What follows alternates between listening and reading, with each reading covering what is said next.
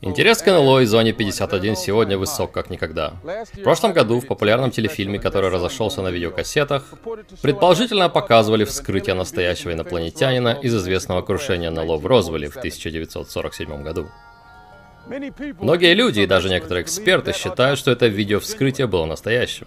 Если это действительно было тело инопланетянина из другого мира, может ли оказаться, что видео в нашем фильме будет первым железным визуальным доказательством существования живого инопланетного существа? Инопланетного существа, которое общается в интервью с глубоко засекреченной ветвью американского правительства. Если видео, которое мы покажем вам настоящее, оно может оказаться самым значимым видео в истории человечества доказывающим раз и навсегда, что мы не одни.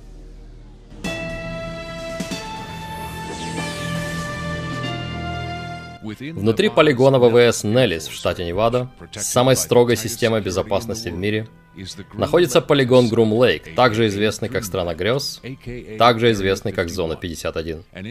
Эта база настолько секретна, что правительство признает ее существование только как небольшой операционной станции. И до недавнего времени военные прямо отрицали существование этого места. Она служила местом испытаний множества секретных проектов, исследований и разработок, таких как самолеты-разведчики У-2, СР-71 «Черный дрозд», истребитель-невидимка F-117, а теперь и СР-75 «Пенетратор», сверхсекретный преемник СР-71. Каждое утро небольшая группа специалистов с высокими уровнями доступа секретности, некоторые из которых на 38 ступеней выше, чем классификация сверхсекретно, прибывают в аэропорт Маккарен в Лас-Вегасе, чтобы лететь в зону 51 на борту Боинга 737. С момента их взлета до момента возвращения в Лас-Вегас в конце каждого рабочего дня они живут в мире, который недоступен никому извне, кроме как через слухи и редкие шокирующие откровения.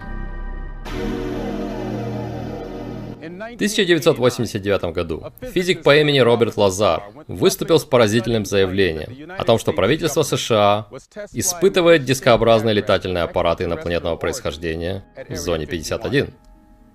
Во время анонимного интервью, взятого тележурналистом из Лас-Вегаса, Лазар, взявший псевдоним Деннис, заявил, что работал вместе на краю зоны 51, известном как Сектор 4, где он был частью команды, пытающейся обратно спроектировать тарелки и раскрыть секрет их продвинутой двигательной системы.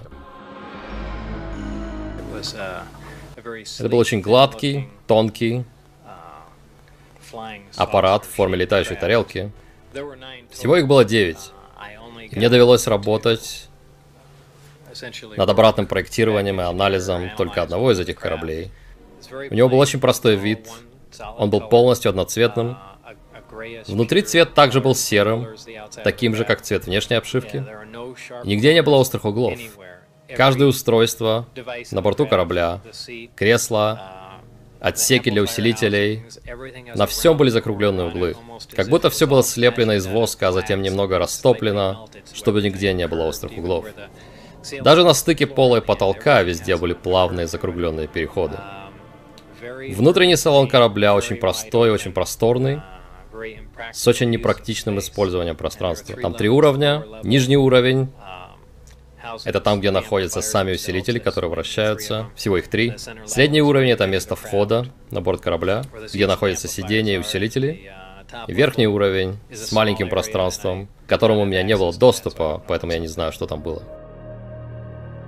Это однозначно не наш корабль, вне всякого сомнения. Во-первых, задачей проекта было его обратное проектирование. То есть, если корабли были сделаны в Соединенных Штатах, мы бы не пытались выяснить, как они были сделаны, если мы сами же их и сделали. Во-вторых, размеры. Размеры оборудования внутри, размеры сидений, материалы, из которых все это было сделано, полностью чужие для нас. Извините за каламбур. А также топливо, элемент 115, которого не существует у нас. Все эти факторы вместе и, конечно, ознакомительная информация, где прямо говорилось, что это инопланетные аппараты. Именно из зоны 51 предположительно была тайно вынесена запись, которую мы вам скоро покажем. В пятницу, 26 июля 1996 года, в офис студии Rocket Pictures, которая занимается продюсированием и распространением фильмов и программ, поступил звонок. Мужчина, назвавший себя только как Виктор, заявил, что владеет видеозаписью интервью с инопланетным существом. Том Колман, президент Rocket Pictures, был достаточно заинтригован, чтобы ответить на звонок. Я, естественно, подумал, что это какой-то розыгрыш. В какой-то момент я даже думал, что это мой брат разыгрывает меня. Но в процессе разговора стало понятно, что этот человек говорит очень серьезно. Мы разговаривали, я задавал вопросы, и в итоге я решил, слушайте, это слишком странно и непонятно для меня, спасибо и до свидания. Когда же я повесил трубку, у меня было странное чувство, что а вдруг, а что если это был не обман? Он сказал, что у него была видеозапись космического пришельца, инопланетянина, которого держали на военной базе в Неваде. Я не знаю, как пленника или как гостя. И что, у него есть видеодоказательства? Во время своего первого телеинтервью под псевдонимом Деннис, Боба Лазара спросили, есть ли в зоне 51 живые инопланетяне. Явно нервничая, он ушел от вопроса, сказав, цитирую, «Я не хочу говорить об этом сейчас». Конец цитаты.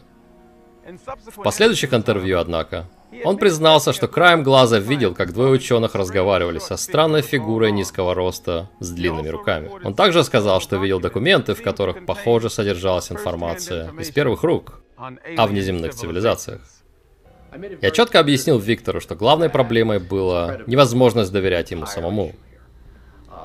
Что все подумают, что это обман, и что, как в принципе кто-то сможет проверить это. На что он ответил, что мы можем делать все, что хотим, чтобы проверить это. Любую верификацию. Он ответит на любые вопросы. Мы можем исследовать запись, мы можем привлечь специалистов, мы можем протестировать пленку, мы можем... И он даже призывал ко всем этим действиям. Он только не хотел, чтобы его лицо и его настоящее имя были раскрыты. По настоянию Колмана, Виктор с трудом согласился предстать перед камерой, но только замаскированным, в тени и с электронным изменением голоса. Вопросы были согласованы заранее, но во время самого интервью разговор периодически отклонялся от вопросов, одобренных Виктором. Чем вы занимались в зоне 51? Я не буду отвечать на это. У меня были причины присутствовать в зоне 51. Но я не буду уточнять, находился ли я там в качестве работника. Вы имеете в виду, что вы были там как посетитель? Я не буду уточнять, зачем или в каком качестве я там был. Только то, что я был там. Вы можете сказать, сколько раз вы были там? Когда я согласился на это интервью, моим главным условием было, что я не буду раскрывать личную информацию, которая сможет помочь выяснить, кто я такой. Если вы продолжите задавать вопросы, нарушающие это условие, я без колебаний прекращу интервью. Вы имеете в виду, что количество раз, когда вы были в зоне 51, достаточно, чтобы выяснить, кто вы? Любые детали судят круг подозреваемых. Конечно, я могу соврать. Скажем, я был там 47 раз. Или больше одного раза. Давайте поговорим о самой записи. Копия, которую вы дали, это не оригинальная запись. Нет. Значит, оригинал был в зоне 51, когда вы скопировали его. Это нарушает условия интервью. Верно ли предполагать, что копирование записи в зоне 51 строго запрещено? Вы можете предполагать все, что угодно. Я бы сказал, это верное предположение. Это же очевидно. Я могу сказать, что эта запись была скопирована в особых обстоятельствах, иначе ее копирование было бы невозможно. Было ли что-то в этой записи, что сделало ее более доступной для копирования? Не обязательно, нет. Было ли что-то в ее содержании, что заставило их зарегистрировать или обработать ее не как обычно? Это интервью окончено. Интервью продолжилось, только после повторного обсуждения условий. Вы лично видели инопланетное существо, которое появляется на записи? Да, видел. Я подчеркиваю, что я мог не присутствовать на интервью, которое было показано на записи. Я не буду уточнять. Я мог видеть это существо в другое время. Что вы можете рассказать об интервью пришельца, которое мы сейчас увидим? Это было сделано недавно, и до этого была масса других интервью с ним. Серия интервью продолжалась с момента прибытия существа в 1989 году. Примерно два раза в месяц они сажают его для интервью, которое обычно длится 3-5 часов. Если они пытаются говорить с ним дольше, или если они назначают интервью чаще, существо не отвечает на вопросы. Идет довольно интенсивная борьба между учеными разных дисциплин, чтобы задавались именно их вопросы. Что пришелец уже рассказал. Некоторые мелкие технические детали о кораблях. Физики и инженеры очень расстроены, честно говоря. Они считают, что существо скрывает информацию. Возможно, что-то теряется, так как вся информация передается через телепата. Но также возможно, что большая часть их научного знания просто слишком продвинута, чтобы мочь понять ее через наши примитивные концепции. Это то же самое, как если бы наш ученый пытался перевести квантовую механику на язык криков и рычаний шимпанзе. Это не очень лестное сравнение. Если честно, скорость выгорания ученых в этих проектах очень высокая. Казалось бы, их должен вдохновлять этот вызов. Но многих из них очень сильно задевает, когда они осознают не только сколько они не знают, но и сколько они просто не способны понять. Что еще рассказал пришелец? Как ни странно, существу, похоже, гораздо легче передавать духовные концепции.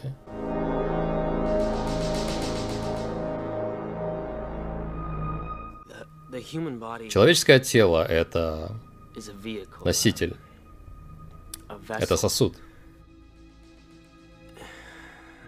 И сосуд нужно поддерживать, чтобы он служил духу.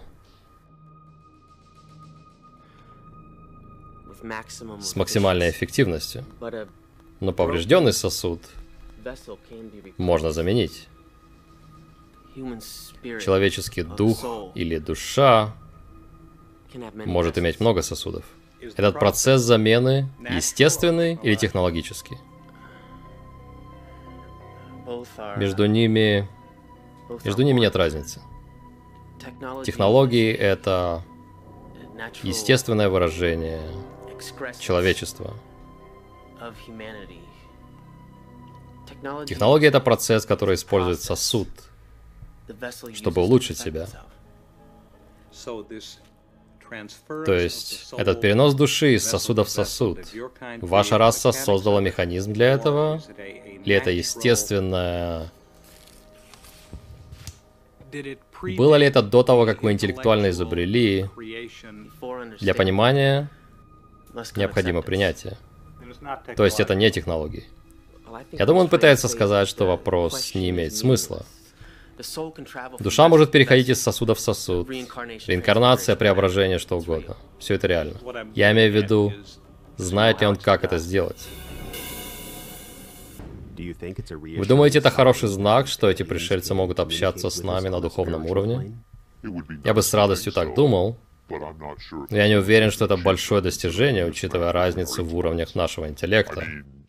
То есть у вас вряд ли получится объяснить вашей собаке алгебру, но если вы погладите ее по голове и скажете «хорошая собака», разве вы не пообщаетесь с ней на духовном уровне? И разве сотрудник службы контроля животных не говорит «хорошая собачка», когда он приходит, чтобы усыпить какого-то пса? Разве ветеринар не успокаивает собаку перед тем, как сделать ей больно? Когда имеешь дело с существами настолько превосходящими тебя интеллектуально, я не думаю, что стоит сразу думать, что они действуют в твоих лучших интересах. А что насчет содержания записи, которую вы принесли? Как я сказал, это уже далеко не первое интервью с ним, и даже одно из последних. Из-за его нежелания раскрыть свою личность. Свидетельство Виктора может быть подтверждено или опровергнуто только достоверностью записи. Итак, сейчас, эксклюзивно, впервые Делепе мы представляем нередактированную, непрерывную запись интервью с пришельцем, показанную полностью в реальном времени.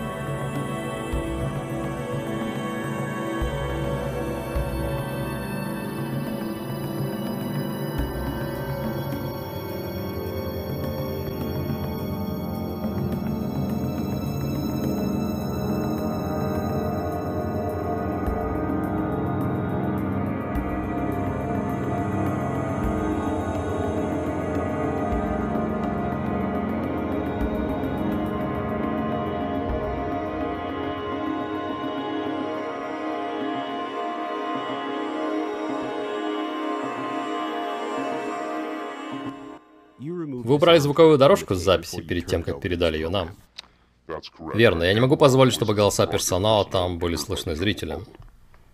Есть большая вероятность, что их семья и друзья снаружи смогут узнать их. Разве вашей целью в публикации этой записи не является открытие Зоны 51 миру? Моя цель — это раскрыть существование пришельцев, а не подставлять сотрудников. Я принял решение выступить. Я предпринимаю меры, чтобы скрыть собственную личность, но я не считаю правильным подвергать других опасности раскрытия их личности.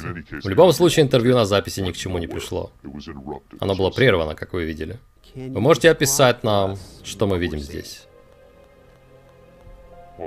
Итак, мы видим комнату для интервью в секторе 4. Там поддерживается темнота для комфорта пришельцев. Силуэт, который едва видно на переднем плане слева, это телепат.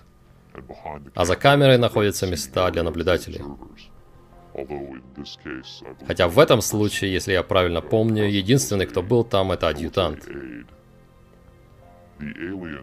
Пришелец сидит за стеклянной перегородкой в зоне биологического карантина, которая поддерживается на втором уровне биологической безопасности, и это самый низкий уровень.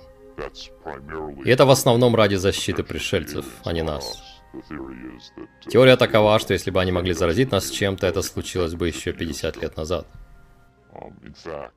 Кроме того, данные говорят о том, что пришельцы убрали микробы и вирусы из своей экосистемы давным-давно.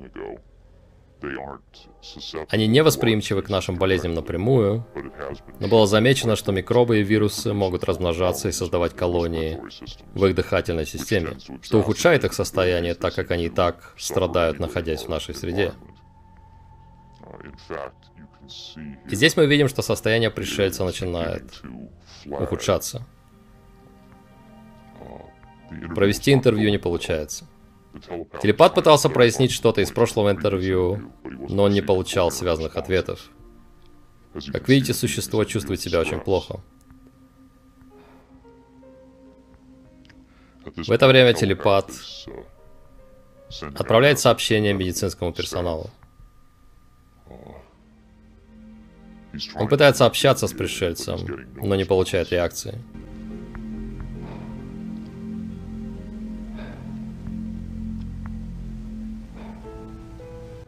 Он мало что может поделать.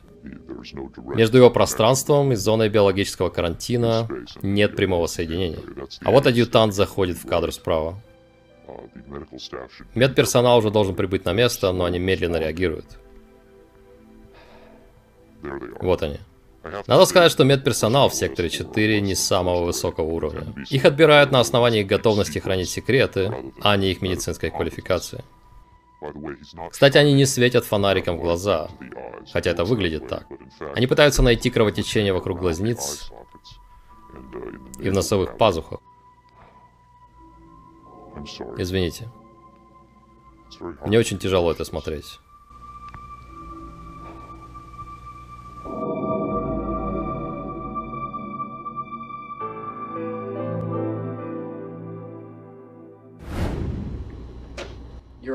Вы спрашиваете меня, считаю ли я, что это правда? Что я наконец увидел космического пришельца? Я не знаю. Но вот что я скажу. Я знаю, что это не театральное представление, вроде вскрытия пришельца. Здесь нет попыток отвлечь вас от пришельца, попыток создать ощущение черно-белой архивной записи. И нет большого старания, чтобы убедить зрителя. Просто и ясно. Это пришелец на записи. Наверное, так это и выглядело бы в реальности. Вот что главное. Что если это правда? В 1960-х Роберт О'Дин служил аналитиком в военной разведке в штаб-квартире НАТО в Европе где, по его словам, он видел прямые доказательства существования инопланетян и их артефактов. Будучи ветераном, сегодня он считается одним из самых авторитетных исследователей НЛО. Мы попросили Дина посмотреть запись и дать свое экспертное мнение. Обращаются с ним как с коровой на ферме. Вытирают ему губы. Сравнивая увиденное со своим личным опытом, Роберт Дин был поражен и шокирован тем, что он увидел на записи. Это разбивает мне сердце.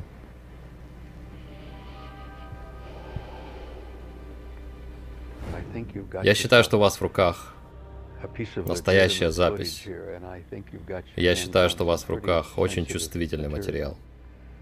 Я не знаю, где вы, черт возьми, это взяли. Я не знаю, кто дал вам это.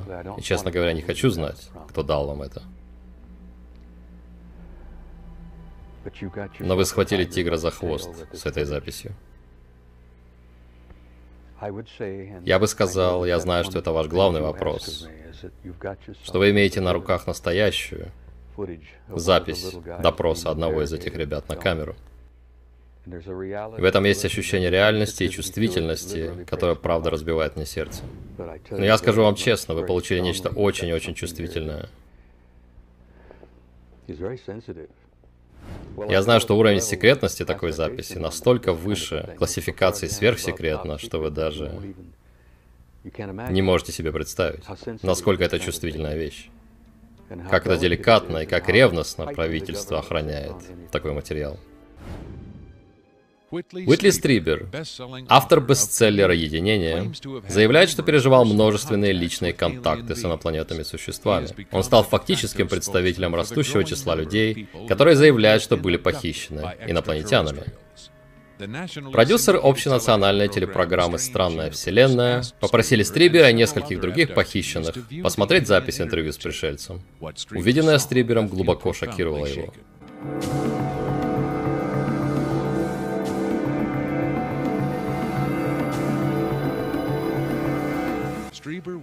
Стрибер не согласился на интервью в этом фильме, но на программе «Странная вселенная» он сказал следующее.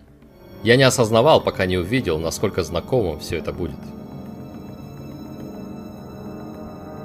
Если это фейк, то он очень хорошо сделан. Мне очень трудно это смотреть, потому что тот, кто сделал это, знает о том, как они двигаются. Я молю Бога, чтобы это был фейк.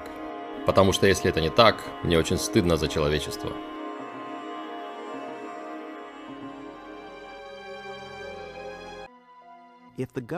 Если правительство правда находится в контакте с продвинутыми пришельцами, разве мы не увидели бы доказательства этого? Например, какие-нибудь удивительные научные открытия? Безграничная свободная энергия, лекарство от рака. Могли бы, если бы мотивом правительства было благо человечества, но их мотив это контроль. И так же, как они жаждут контроля, они боятся потерять его. Знание это сила, но сила не обязательно означает компетентность. Люди, руководящие этой программой, очень интеллектуально заурядны. Они не способны должным образом распорядиться тем, что им верено. Но они не хотят давать никому другому возможность разгадать эту головоломку. И не будем забывать высокую вероятность того, что самим правительством манипулируют инопланетяне для своих собственных целей. Почему? Почему они не хотят поделиться этой информацией с нами? Мне кажется, что если они уже контактируют сами, и ты говоришь, что так и есть, да, они бы жаждали поделиться. Нет, вы создали их другими. Во-первых, поймите, есть некоторая доля правды в том, что если бы эта информация открылась какое-то время назад, ваше общество во многом впало бы в панику. Просто потому, что ваше общество не было готово посмотреть на многие убеждения идеи внутри себя, не говоря уже об идее целой отдельной цивилизации. Понимаешь? Да. Но опять же вы создали свои правительства такими, какие они есть, и создав их из своих страхов, они затем получили задание защитить вас от множества вещей. Даже того, что вы на самом деле хотите знать.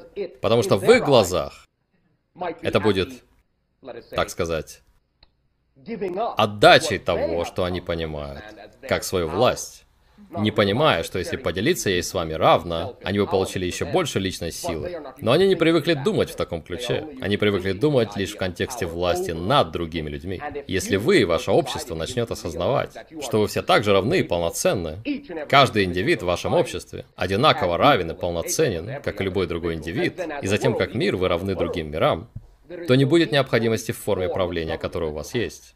Но они видят это лишь как потерю работы для себя, понимаешь? Сколько всего людей в правительстве? И, наверное, это не только наше правительство. Нет, не только. Сколько людей в правительстве, кто знает об этом? Примерно 1200 человек.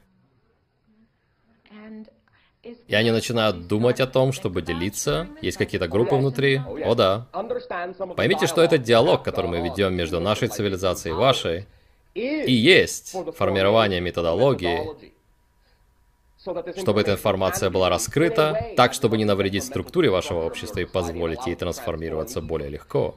И теперь наша просьба вам начать участвовать в том, как вы думаете, эту информацию можно распространить легче всего. И дать вашим правительствам знать, что вы знаете, что она существует, и что вы готовы сотрудничать с ними в любящей и не осуждающей манере, чтобы позволить этой информации распространиться. Вы могли передать эту запись в СМИ, но вы настояли на вознаграждение. Разве это не бросает тень на ваше намерение? Да, я понимал это с самого начала, но это крест, который я готов нести.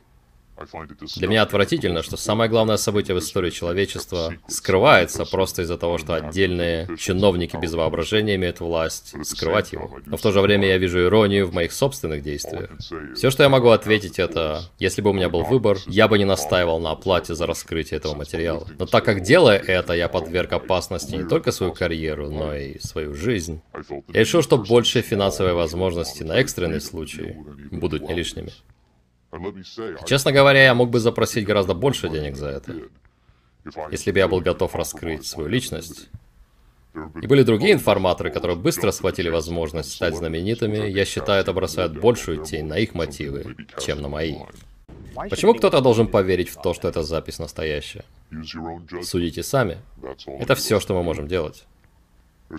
Последние 50 лет было столько сокрытия дезинформации, что стало практически невозможным доказать что-либо перед лицом официального опровержения. И, конечно, оборотная сторона этого – это полное недоверие к правительству. Этот пришелец умер? Я не могу сказать с уверенностью. Я знаю, что интервью с ним закончились. Умер ли он, или его просто освободили? Я не имею в виду, что его уничтожили, а просто освободили от интервью. Я просто не знаю. Я почти уверен, что он не вернулся домой. По крайней мере, физически. Но эти существа, похоже, не беспокоятся о смерти и не боятся ее. И почему это так, на ваш взгляд? Может, они лучше знают, что будет после смерти, чем мы? Может быть, есть другой носитель, ожидающий его на другом конце? В другом конце? Да, там, откуда он мог прилететь. Я слышал версии, что они происходят с зета-сетки или с плеяд, но эти версии совершенно не были доказаны. Возможно, их корабли не перемещаются в пространстве, как мы это понимаем. Они могут приходить сюда из другого измерения и другой реальности. Вы говорите о них как о чем-то сверхъестественном, как об ангелах или демонах. Сверхъестественно это просто термин для аспектов природы, которые мы не понимаем. Для большинства людей они правда обладают способностями ангелов и демонов, способностями, которые мы просто не можем понять. Вы уже достаточно услышали? Я думаю, я заработал свои деньги.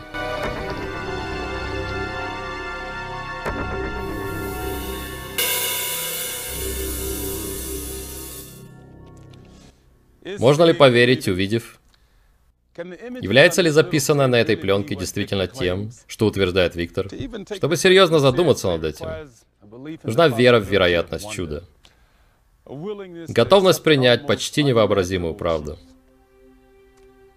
Гораздо легче и безопаснее повесить на это ярлык фейка. Я стою на шоссе 375 в штате Невада. Официально названное в США инопланетным шоссе. Это название было утверждено Конгрессом в прошлом году в признание всемирной славы, которая сегодня неотрывна от этого пустынного места. За этими горами зона 51. Самая широко обсуждаемая секретная база на Земле. И неважно, обман это или настоящее раскрытие. Но это интервью с пришельцем теперь стало частью легенды Зоны 51. Придет день, когда секретность в Зоне 51 прекратится. И когда этот день придет, мы наконец узнаем, была ли эта запись настоящей, и каким был истинный мотив ее внезапного появления. Но до того времени мы можем лишь строить догадки, исследовать и надеяться.